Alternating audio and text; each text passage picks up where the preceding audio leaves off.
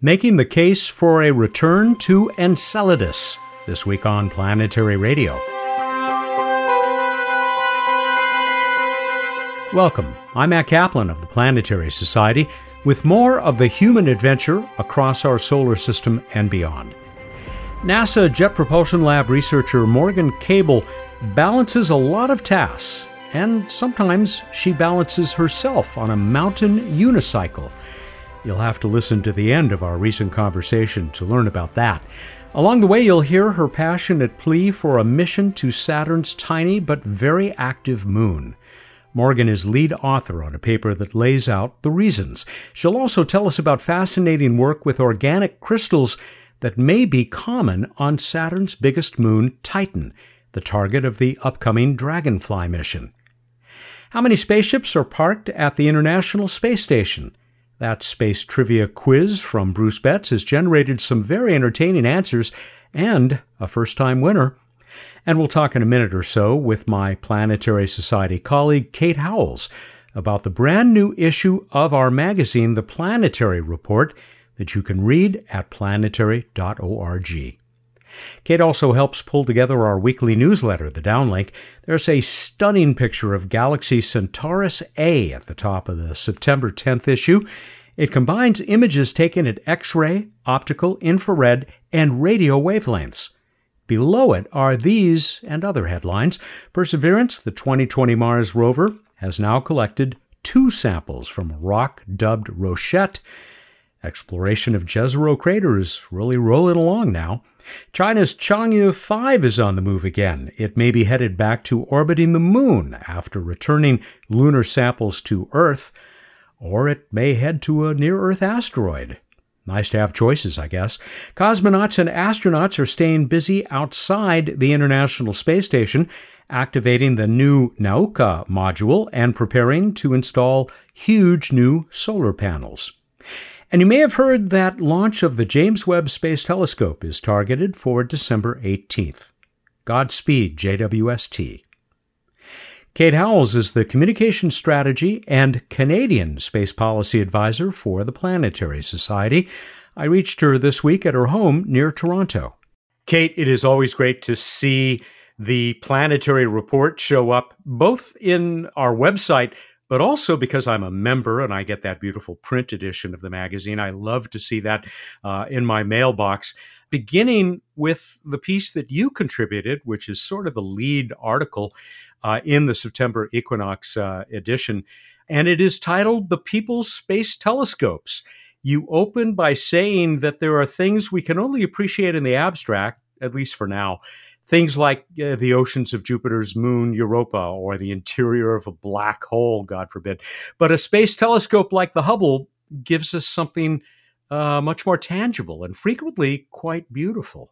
Absolutely. My experience through my own journey as a space enthusiast and just from talking to other people is that often one of the easiest ways to get into space is by seeing images. I mean, it's something that you don't need to have any science background to appreciate.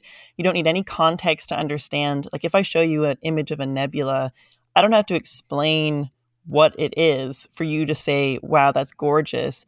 And what I think is fantastic about space images is that once you are hooked in by how beautiful space is, then you can start to get some of the science, some of the explanation of what it is that you're seeing and what's going on, you know, under the surface. And that just, I think, is a great way to lure people in and sort of cultivate that appreciation for space that we already enjoy so much.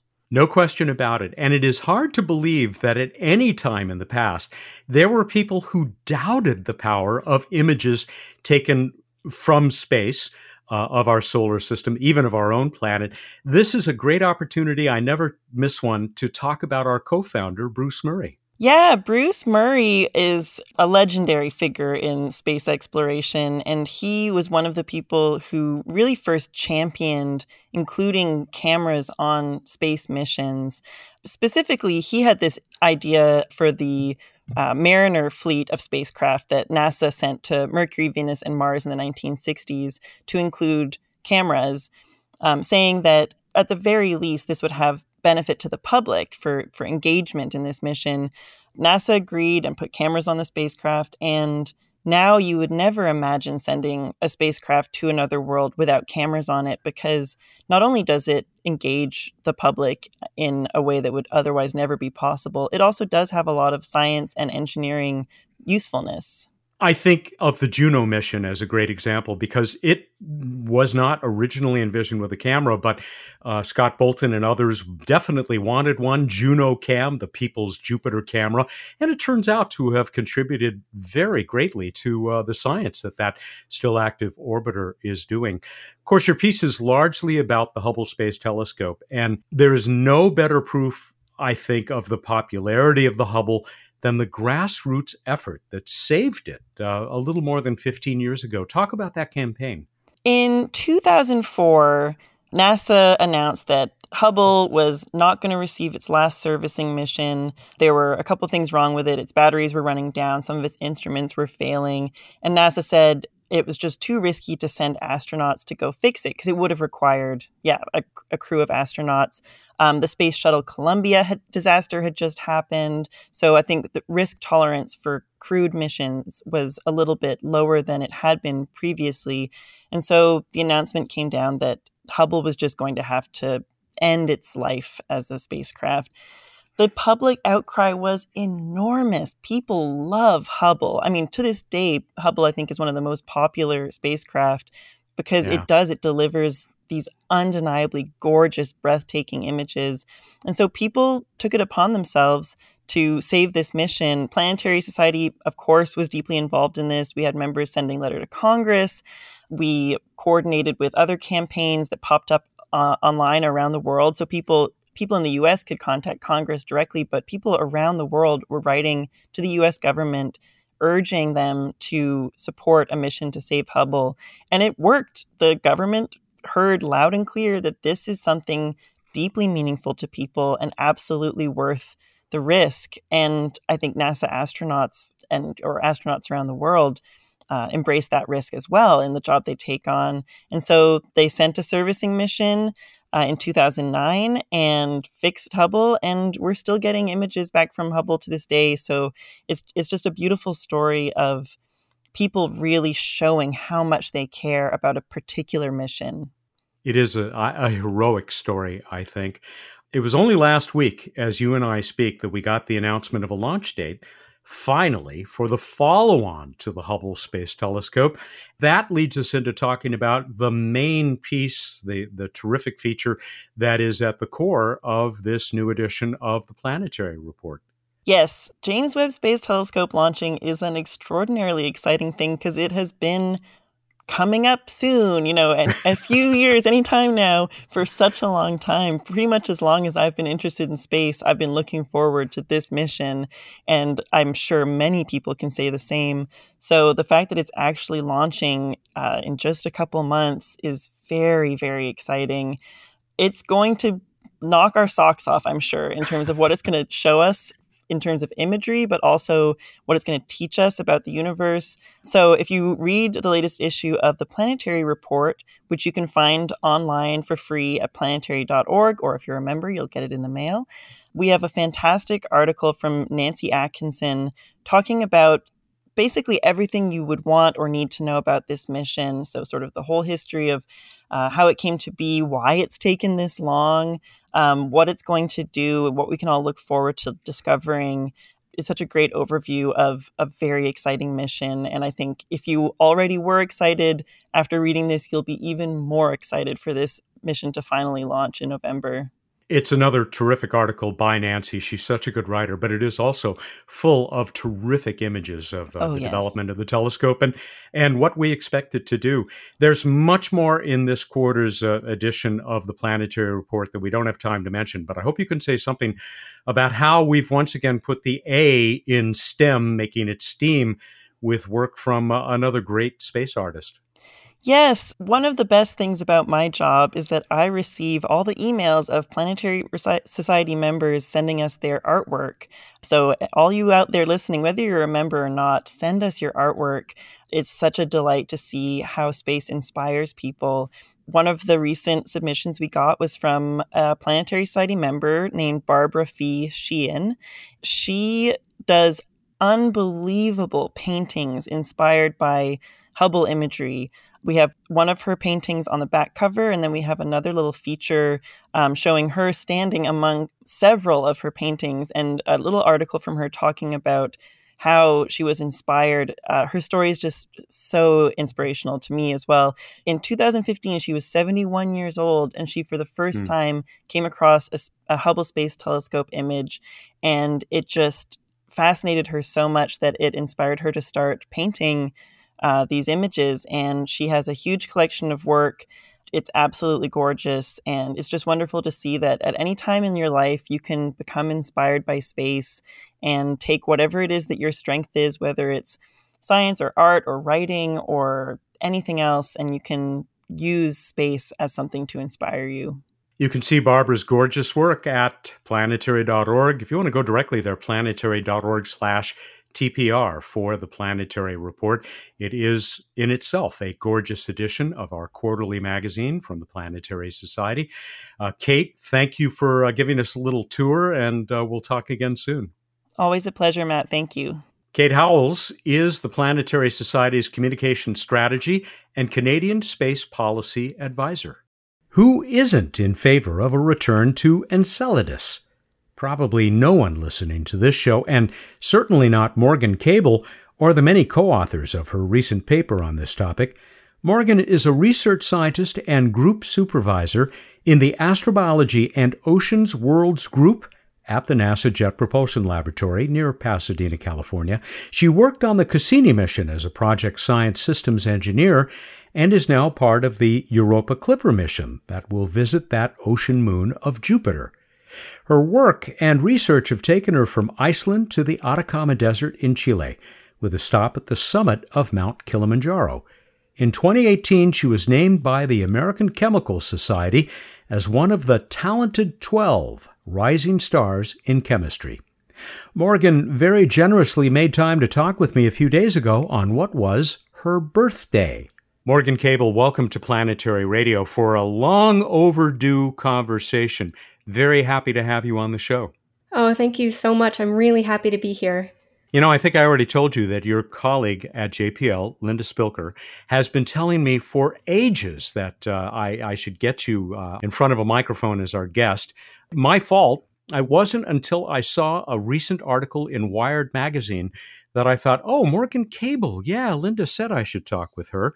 That article was about some recent work that you have led about so-called co-crystals on Titan. But we're going to come back to that, because really where I want to start is another article that you did recently for the Planetary Science Journal.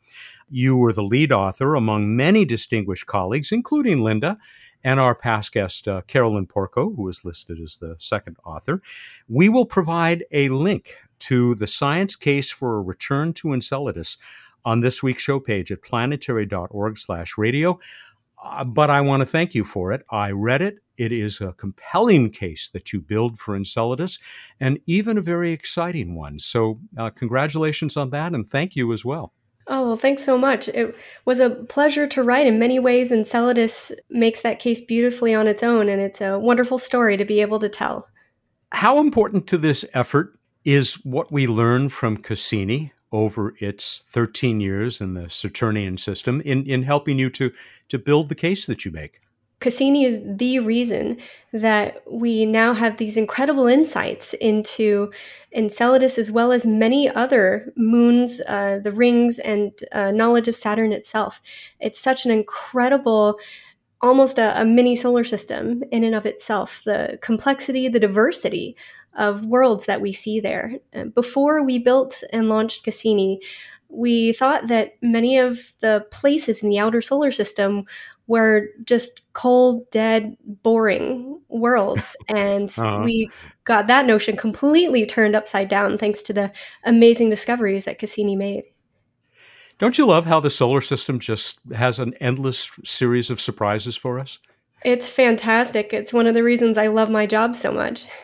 One of the things that came out in your article, we all know the great success that Cassini had as it flew through those plumes rising out of the surface of Enceladus, those wonderful tiger stripes, so-called, and that it found, you know, some simple organics. It really wasn't equipped to do more than that.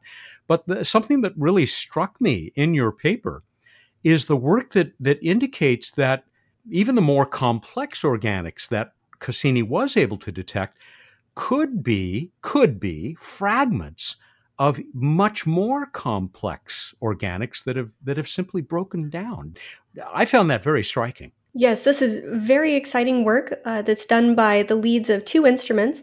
One of them is called the Cosmic Dust Analyzer, and another one is called the Ion and Neutral Mass Spectrometer. And these two instruments were aboard Cassini, and the PIs, the principal investigators of those instruments, came together to work on this analysis. One of the cool things that Cassini did, as you mentioned, it was brave enough to fly through this plume of gas and ice grains spewing out of Enceladus's south pole. It did that multiple times and at different speeds. Now, this is really cool. You can sort of picture maybe if you grew up in a place where it snows. I did not. I grew up in Florida, but I can still picture sticking your head out of the car window and trying to catch a snowflake. Right? And so that might be easier to do at, say, 10 miles an hour than 50. But now imagine you're going 7 to 17 kilometers a second, which is many times faster than a speeding bullet. That ice grain, that snowflake, will go poof, essentially, at those speeds. And you can then analyze the bits that are inside.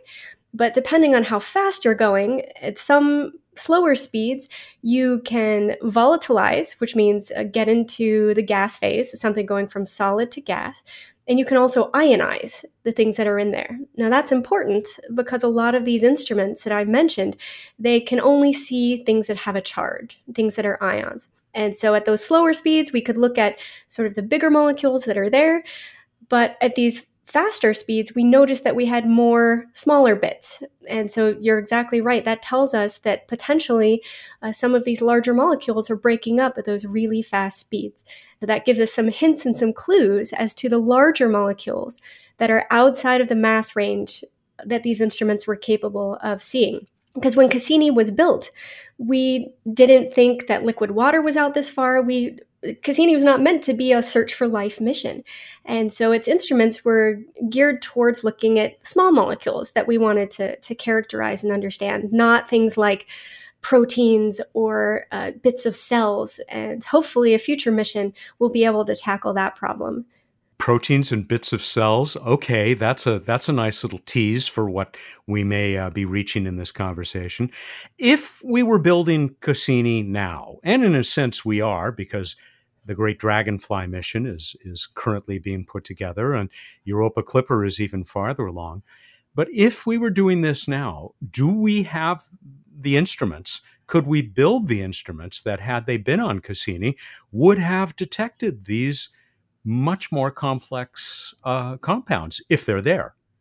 We think so. A lot of development has gone on to mature instruments to address this question of, are we alone? Is Earth the only place that's inhabited, or are we just one example of many different inhabited worlds in our own cosmic backyard and beyond? We've seen a lot of these instruments tested on Mars, which is a great proving ground, but now thanks to discoveries of Cassini and other missions like Galileo and even the Voyagers, we now know liquid water exists in a variety of different places in our solar system.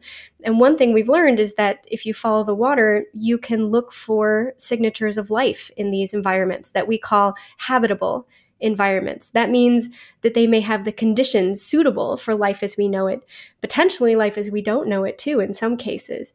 And so that's why we're developing these instruments, to search these habitable environments for evidence of life. I'm going to come back to that question of weird life as we don't know it as well. With what we now know of Enceladus's history, and I know there's still a lot we don't know, can we say that it's been around long enough, and that maybe the liquid water under that ice has been there long enough for us to think, I mean, using Earth as an example, because it's the only one we have, that there's just been enough time for biological activity if it has happened on Enceladus or under that ice? That is a great question. And that's something that many scientists have been working on understanding for Earth for a long time. We still don't know how long it takes for life to emerge. All we can do is take the one example we have, which is life here on Earth, and dig through the record as far back as it goes to see if we can bound that question. And we've had a lot of really smart people looking at the most ancient rocks that we can find here on Earth for evidence that can help us do that. We've found so far, the best we can say is that it takes no more than 1 billion years. So 1 billion years is the data point that we have on Earth saying that life definitely formed within that time period. It could have formed in a much shorter time scale, but those records have been lost because, as you know, Earth is very active. Tectonics have recycled a lot of those previous bits of evidence here on Earth. So we can maybe assume that as an upper bound. And then the question is, okay, well, if it takes 1 billion years for life to form, presumably, are worlds like Enceladus old enough, and have they had habitable conditions, things like liquid water, an energy source, molecular building blocks? Have those things been around long enough? And we're not really sure, but we're not going to know if we don't go and test that and try to find out. Let's talk about what a mission, a return to Enceladus, might look like. In the piece that you were lead author for, you talk about different approaches to this, landers, orbiters, whether an orbiter should orbit Saturn, as Cassini did, or whether it should orbit Enceladus. I mean, what would your preference be? Oh gosh, I would love to do all of those things because you learn different things at different stages of a mission. So a few other studies have looked at different mission architectures. In fact, there's one in that same issue of the Planetary Science Journal talking about something called an orbilander. This is a joint orbiter that then would land on Enceladus. And the interesting thing is you can get a lot from orbit, especially at Enceladus, or even by flybys. You don't even necessarily need to land to collect some of that precious ocean material. Enceladus is the only world where we know for sure it's spewing free sample from its ocean into space. So there's a lot that you can do by scooping up some of those grains and sampling the gases to understand that environment. Ultimately, it would be great to also land. You can collect more sample that way. And for some of these sensitive instruments, if you're looking for trace species, that can be important to do.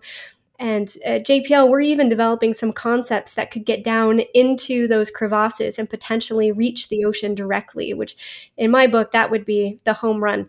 But I think we've got a lot of exciting concepts that, depending on what we can afford to do with the timing, there are a lot of different places to explore in the solar system. We've got a menu of options we could choose from. As you and I speak, I learned anyway just a few minutes ago that Perseverance on Mars just made its second successful collection of material from Jezero crater. Woo-hoo. And, you know, and especially woohoo when we someday get them back here on Earth into laboratories. What I'm really thinking of in this case is planetary protection and everything that had to be done to make sure that those sample tubes were maybe the cleanest things humans have ever created on Perseverance, and that the rest of the spacecraft, we minimize the chance for contaminating anything that might be on Mars. Well, okay, here we are talking about Enceladus, whether it's a lander or, and I would guess an orbiter that's orbiting Enceladus might cause even more concern because you probably wouldn't have the chance to, you know, crash it into Saturn as Cassini did. Are these concerns also for the community as you talk about, you know, learning what we can about Enceladus? Absolutely. What would be worse than finally finding life for the first time in human history somewhere else and then realizing that we put it there, that we had accidentally brought it with us? And it's definitely a concern. That's one reason why flyby type missions that still orbit around Saturn in some respects may be the safest, because you can still fly through the plume and sample it, but then you can do that spacecraft disposal, as you mentioned, somewhere else, somewhere that is less habitable. Maybe Saturn itself or some of the other moons that don't have any evidence of liquid water oceans. And so that's an option. Anything that would land on a place like Enceladus would have to have some way to guarantee that it would not contaminate that subsurface ocean for a certain period of time. There is an international agreement through something called a COSPAR, where we have planetary protection requirements that each mission has to meet. And given that we found all these amazing habitable worlds, of course, the scientists want to go there, but then planetary protection says, well, you've got to go there carefully and not contaminate that world. So there are negotiations and agreements that take place for each mission to determine how it will satisfy those strict requirements. Is that we all definitely want to search these worlds for evidence of life, but we need to do so safely so that they're preserved and kept pristine. We know how almost ridiculously complex sample return from Mars is, and yet it's underway. Have you considered getting material back from Enceladus to labs on Earth? Oh, yes, we have considered sample return. At least a couple of concepts have been proposed, and I encourage you. I think we cited a couple of those papers in our report, but there are other places online where those might be available. The one issue with Enceladus is time, right? Space is big. Saturn is 10 times further out than Earth is from the sun. It's massive distances, and that takes a while to traverse. Cassini took about 7 years to get to the Saturn system. You can imagine a sample return mission would be about double that. There is work underway for cryogenic sample storage such that we could have that option. So that's definitely something to consider, because we have worked very hard to advance a lot of these instruments to be able to send them on these robotic explorers. But of course, they're not going to be quite as good as the massive instruments we have here in laboratories that are too large to send on a spacecraft. You mentioned that great Orblander concept.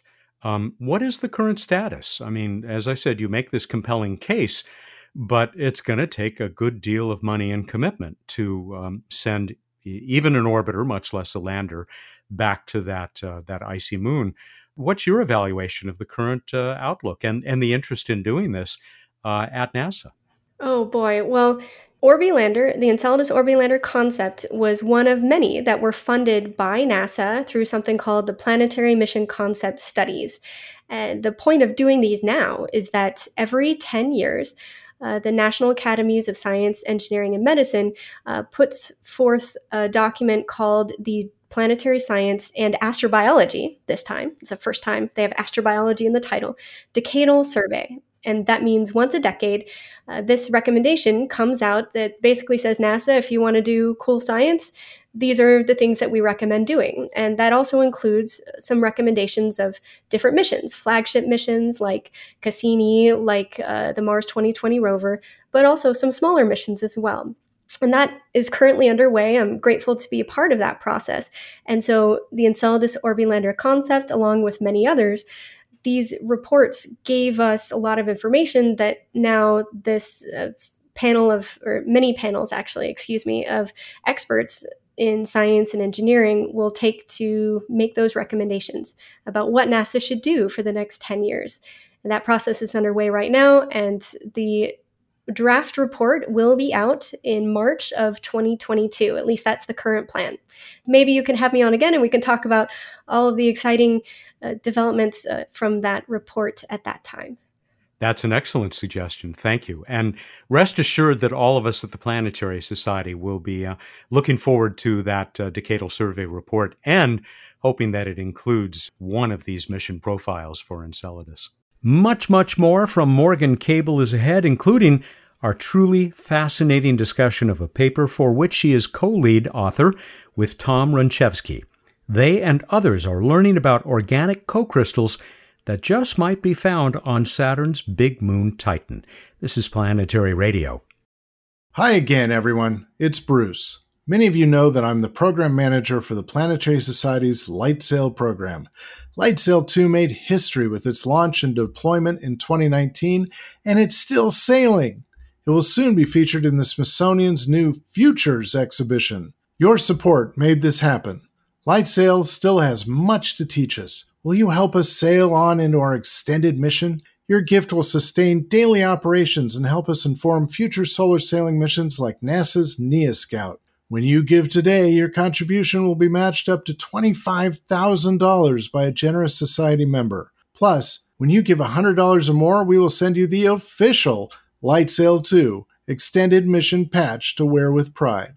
Make your contribution to science and history at planetary.org/SAILON. That's planetary.org/sailon. Thanks. Let's turn to a different world, a sister world of Enceladus circling Saturn. This is the one that made me think, slap my forehead and say, I really got to get Morgan on the show. And it was a piece based on another article that you did pretty recently. It was in the Accounts of Chemical Research, Titan in a Test Tube, Organic Co-Crystals and Implications for Titan Mineralogy. And we'll put a link up at planetary.org/radio from this week's show page, of course.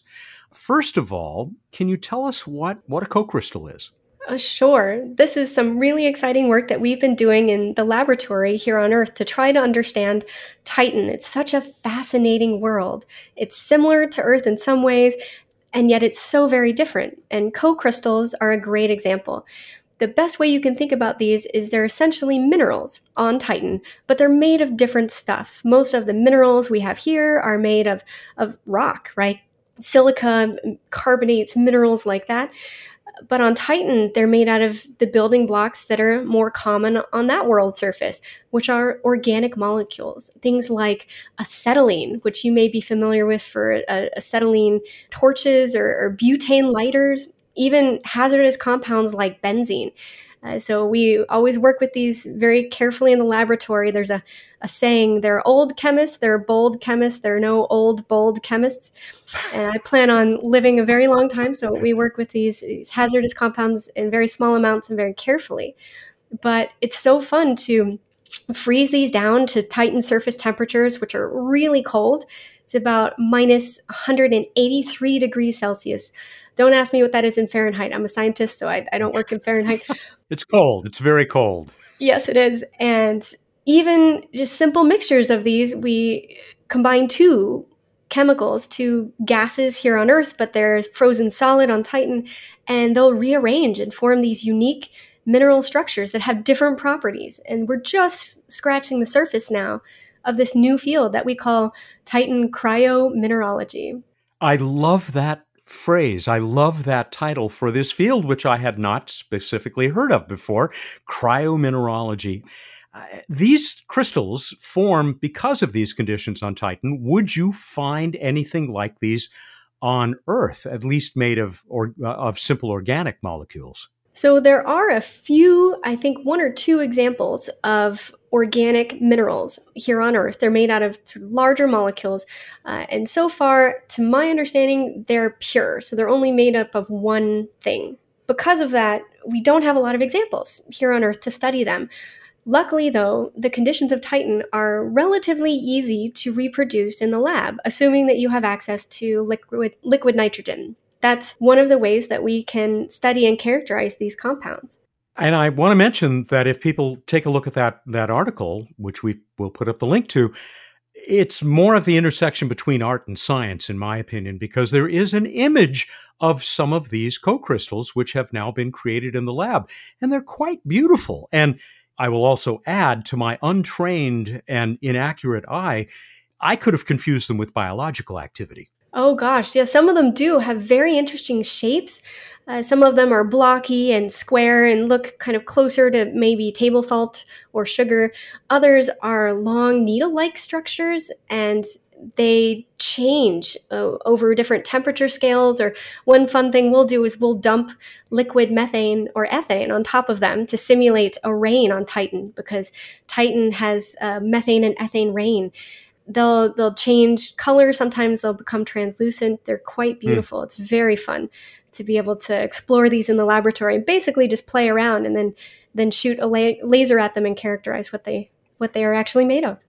What do these crystals mean, if anything, for the possibility of biological activity on I almost said Enceladus, on Titan? That's a great question, and something we're interested in exploring too. I'm actually working with a student at USC who is studying a certain type of microorganism that eats acetylene. Acetylene is one of these molecules that we found is really prevalent in Titan minerals. We know its presence in Titan's atmosphere and on its surface. And so one idea is that these minerals could act as reservoirs, basically ways to sequester away this particular molecule and make it available for communities of life that could sustain themselves, essentially eating it as food. Wow.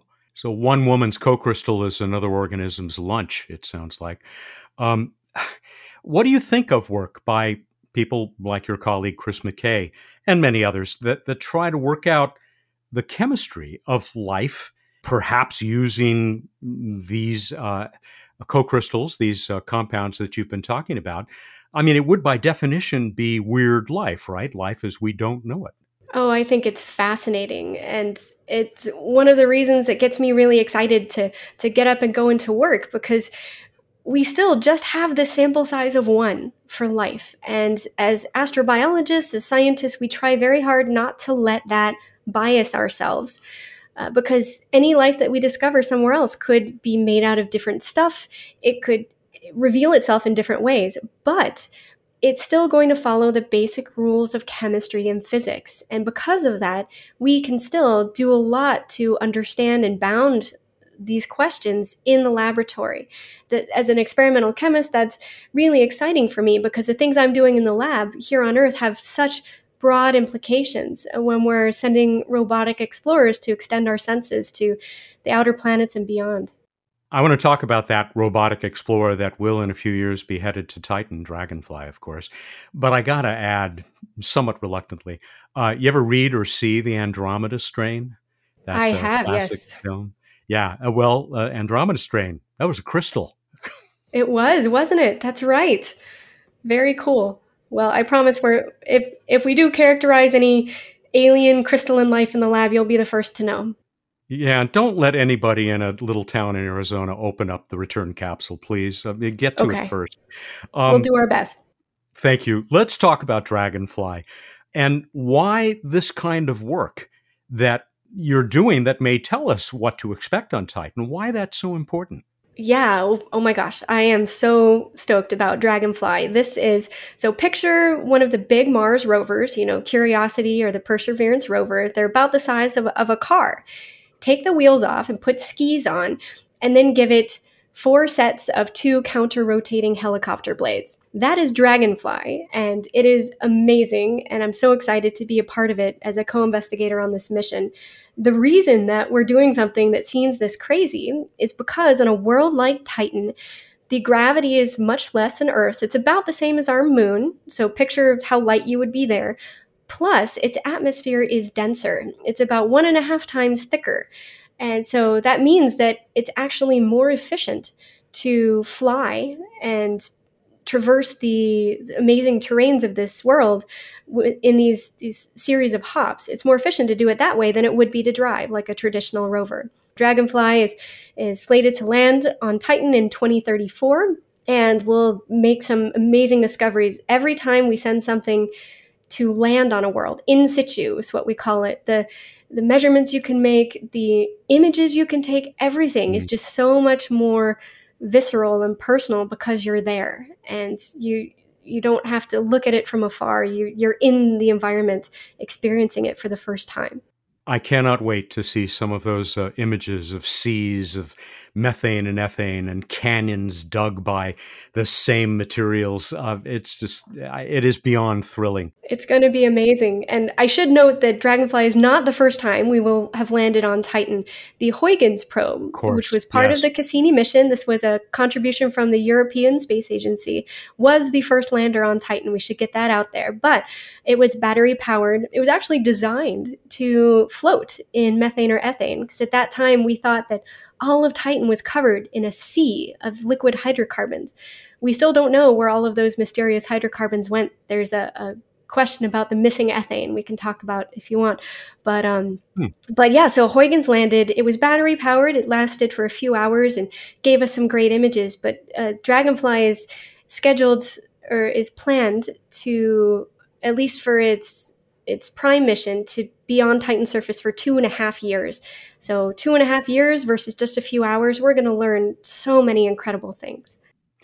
big advantage of having a radioactive source of energy that can work for you like it's working for Perseverance and Curiosity on Mars right now, as well as the Voyager spacecraft still out there and still going strong. I was going to move on, but you've intrigued me now with your mention of the missing ethane. I know that we found the methane. Where's the ethane? That is one of the big questions. So we've got this thick atmosphere on Titan. It's mostly nitrogen, but it has a significant amount of methane, about 5%. And because of photochemistry, so light from the sun, as well as some other processes because of Saturn's magnetosphere, that methane is actually being converted primarily into ethane. So there are two big mysteries, actually. One of them is, why is there still methane in the atmosphere? It should have been gone after, I believe, about 100,000 years. And Titan's definitely older than that. So why is there still methane? It must be coming from somewhere. And also, where is this ethane? There should be an ocean, meters thick, covering the entire surface of Titan. And there's not. So some scientists think that maybe it's been sucked down into the interior of Titan somehow. Some evidence for that is that all of the lakes in the northern hemisphere, in the North Pole, they're all exactly the same height, which is weird, which makes us think that maybe they're all connected by some subsurface. They don't call it an aquifer because aqua is water. They call it an alcanifer or alcanifer because it's alkanes, hydrogen. Excuse me. Easy for you to say. Yeah, I'm methane not going to try. Yeah, chemists. That's they train you how to say these things before you get your PhD in chemistry. No, but it's one of the fascinating mysteries, and the instrument suite aboard Dragonfly and the many in situ measurements that we'll be able to get with that mission should really help shed some light on some of these key mysteries. What do you think of this speculation that there could actually be two biospheres on Titan, one that would be weird on the surface, and maybe another one, maybe not too different from what we might someday find in the ocean under the ice on Enceladus?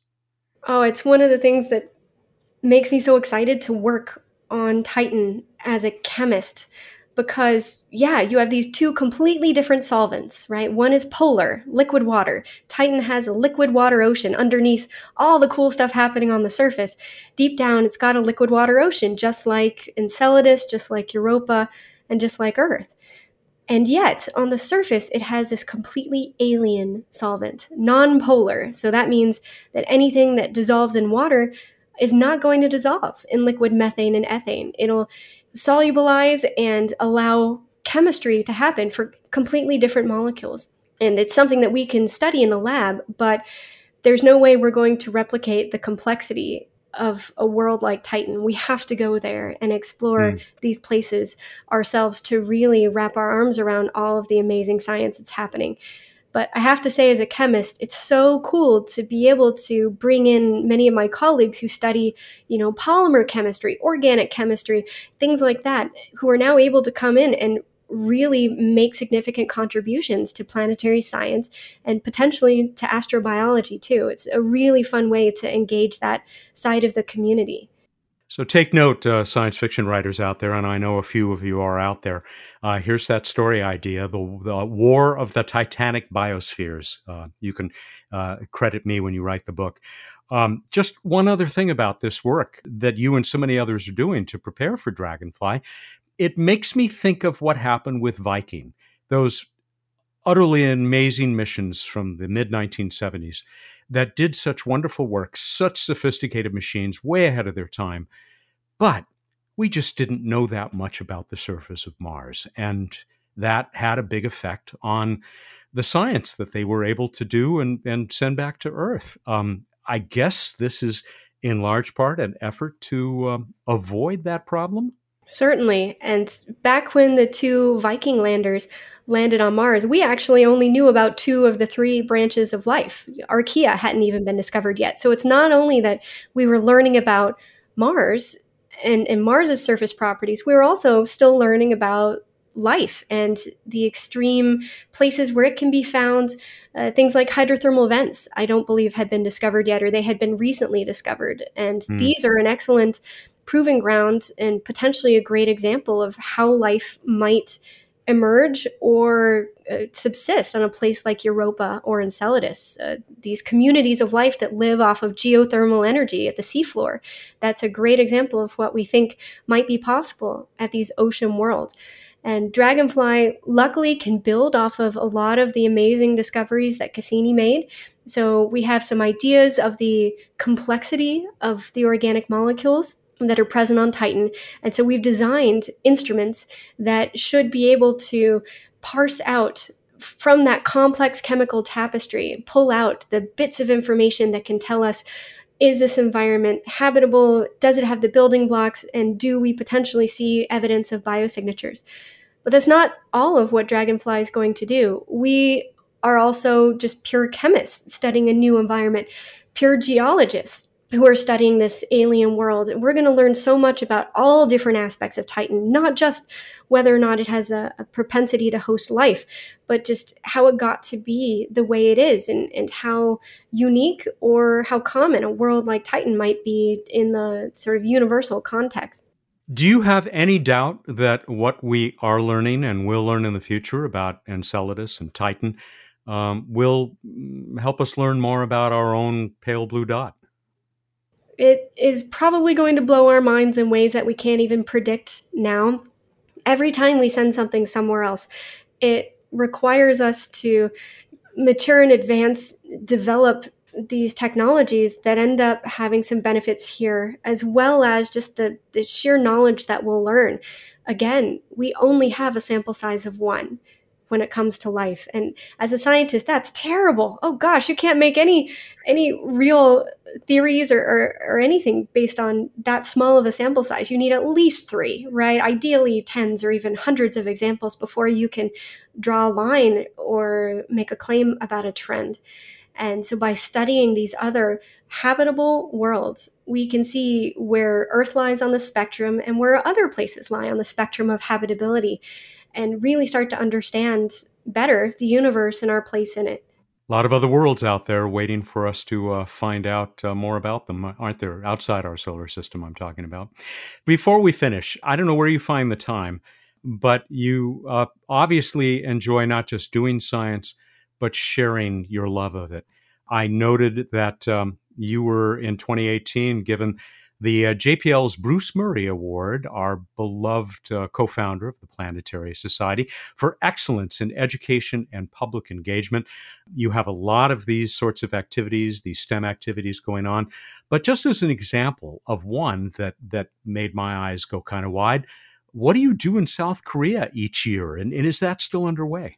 Oh, gosh. Yes. So the Bruce Murray Award was a tremendous honor, and it's such a privilege to be able to work in a place where I can do this outreach and help expand the excitement, the sheer excitement and love of what I do, and inspire the next generation. And I've been fortunate enough to help manage a space camp in South Korea at a Challenger Learning Center. This is one of these places that was started by the families of the Challenger astronauts. And there are many throughout the U.S. There are just a few internationally. And as far as I know, I think this is the only one in Asia that's in South Korea. They've got an observatory there. It's such an amazing place. And to be able to go and teach 3rd through 6th graders some of the amazing things that we are able to do as scientists and as engineers. Usually it's just funny. It seems to happen in the summer. Maybe I've been working in the lab and I haven't been able to get something going, or the laser's broken or something. And so I go to the space camp and these kids look up at you and they're like, "You work for NASA? You're awesome." And you're like, "You know what? I am awesome. This is awesome." And it just sort of, it really scratches that itch and makes me remember why I do what I do and how incredibly lucky I am. So I love it. And unfortunately, because of the global pandemic, we haven't been able to do the camp for the last 2 summers, but we're really hoping to pick up again where we left off and see some of those teachers and hopefully see some of those students again and find out what they've been up to. Well, of course, you're awesome. All right, I've saved the most important question of the interview for last, and here it is. Are you still mountain unicycling? Yes, I might be. It's a really fun sport. Actually, not a lot of women do it. So women out there, if you're interested in learning how, mountain unicycling it's a lot of fun. It's the only thing that I have found where I have to be completely focused on what I'm doing. I can't be thinking about that meeting I've got to go to or that presentation I've got to work on. I have to be completely present. Because if you're not, if you let your mind drift, you tend to fall pretty easily and biff it, and that's no fun. So yeah, there are a lot of great trails in the area here in Southern California, and I just really enjoy it. So that's my meditation in motion, I guess. Stay focused, Morgan, because we need you for many, many more years to keep conducting and leading this research and explaining it to us as well. Thank you so much. This has just been delightful. Best of continued success with all of this work. And yes, let's do check in after that decadal survey comes out, hopefully in spring of 2022. Best of luck with that as well. Oh, that would be amazing. You're such a wonderful outreach, and the words are not here. Thank you so much. You're just amazing. Those words will do just fine. Thank you so much, Morgan. And by the way, happy birthday, Morgan. Time for What's Up on Planetary Radio. Here is the chief scientist of the Planetary Society. He's been with me. Wow, we're going on 19 years now of doing the show together. What? I know the feeling. That's Bruce Betts coughing into your ears there, into your earbuds. Welcome. Thank you, Matt. Great to be here for the last little while. No, we're going to stick around. I promise. Yay. Because we're just having too good a time looking up at that night sky. Ooh, and I just can't get enough of your clean segues. It is cool in the evening sky right now, having the two brightest planets up there. You have Venus in the west after sunset, looking super bright. And you got Jupiter over in the east, looking really bright. Saturn's to Jupiter's right, looking yellowish and not as bright. And between Jupiter, Saturn, and then over to Venus, you got a bunch of constellations. So you got Sagittarius, the teapot of the sky in terms of what it looks like as an asterism. And you got Scorpius with the bright reddish star Antares. So a party in the evening sky.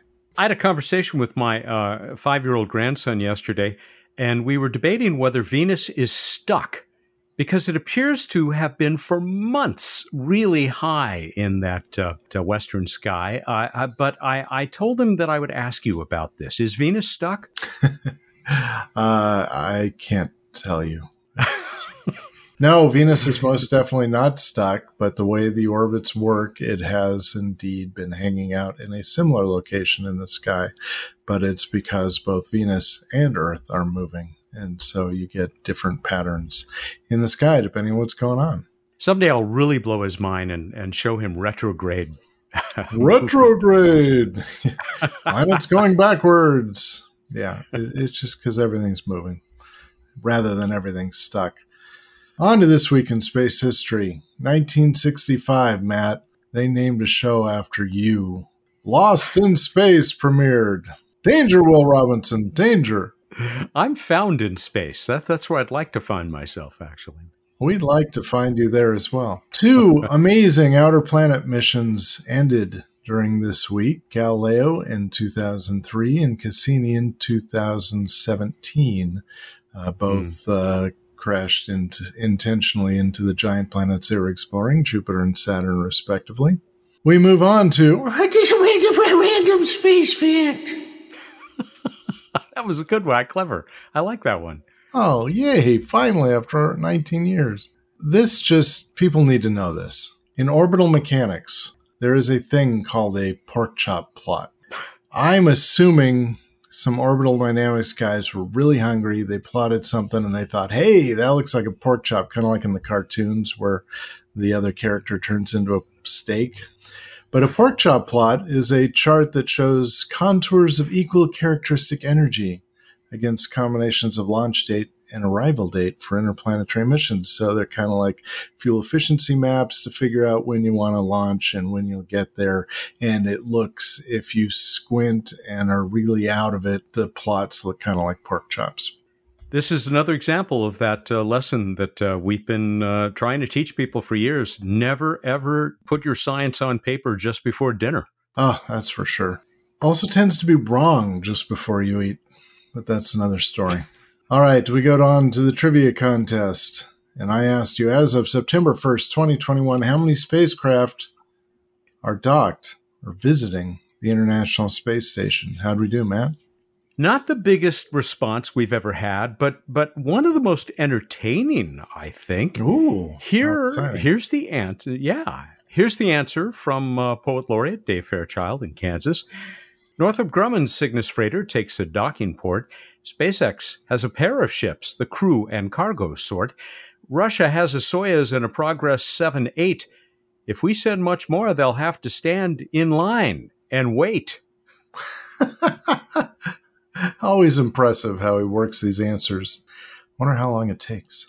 That's 5, I believe. Is that correct? 5 is indeed correct, what's hanging out there right now. He named them all. Well, what a relief for you, Glenn Bizeau in New Brunswick, Canada, because Glenn, you were chosen by random.org, and sure enough, Glenn said 5 ships as well. So congratulations up there in NB, Glenn. You are going to be getting yourself a Planetary Society kick asteroid, rubber asteroid. Congratulations. Like I said, we've got a whole bunch more of very entertaining stuff. I should add that Glenn says, love listening to the podcast at bedtime, but makes me forget to enter the contest the next day, LOL.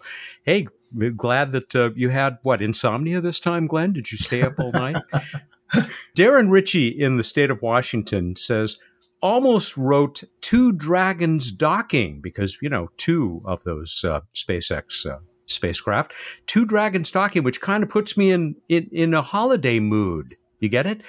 2 Dragons docking. Ola Franzen in Sweden. I count 5 at the given time, but my eyesight isn't the best. I was going to say, wait for it. The pun master, Robert Klein in Arizona. Must you give us such easy questions? I ask again, Soyuz gonna give us a tough one? This question's too easy to make progress with. Still working on that Cygnus pun. We'll get back to you on that, he says. I think he's got a pun Cygnus. He should go to the hospital. That's very good right off the top of your head. Thank you. I'm impressed. I'm impressed of how you read those puns flawlessly into the dialogue, but I guess, you're the professional. I am a pro. 19 years, actually more. Joseph Poutre in New Jersey. Of course, none of us can see the cloaked alien spacecraft keeping an eye on we evolved apes. The question is, how many are there? Mel Powell in California. There would be a 6th, but some selfish bonehead left a shopping cart in the middle of the docking port instead of returning the cart. Come on, space people, be kinder. Oh, come on. And we'll close with this from our other major poet, Gene Lewin, in the state of Washington. Docking with the ISS requires the finesse found in ballet, but with limited amount of parking spots, they may soon need a valet. There's been mention of a parking garage within a short spacewalk. Proposed, not yet reality. So far, it's only talk. So 5 ships are currently parked in place with a few empty docking slots. So if you want a primo port, you currently have a shot. Well, I was unaware of those parking plans for the future of ISS. People are really thinking that through. I was too, yeah. Ballet and valet. That's the winning rhyme, I think, this week. What do you got for next time? What was the largest telescope during the 19th century? So during the 1800s, at any time during the 1800s, what was the largest telescope by primary mirror diameter, the usual way telescopes are measured? Biggest telescope in the 19th century. Go to planetary.org/radio contest. Gosh, I think I know the biggest one in the 18th century, but not the 19th. Great question.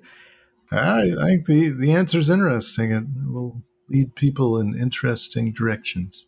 You've got until Wednesday, September 22nd at 8 a.m. Pacific time, and we'll go with that asteroid again. The rubber ones from the from the Planetary Society. That's if you're the winner of this latest quiz from the quiz master, the chief scientist, Bruce Betts. We're done. All right, everybody, go out there, look up the night sky, and think about why a question mark looks like a question mark. Thank you, and good night. I don't know. I think it looks like a pork chop standing on end myself. Mm. He go have lunch. He is the chief scientist of the Planetary Society, who joins us every week here for What's Up. Planetary Radio is produced by the Planetary Society in Pasadena, California, and is made possible by its members who can't wait to dive into our solar system's other oceans. The water is warm and inviting at planetary.org/join. Mark Hilverda and Jason Davis are our associate producers. Josh Doyle composed our theme, which is arranged and performed by Peter Schlosser. Ad Astra.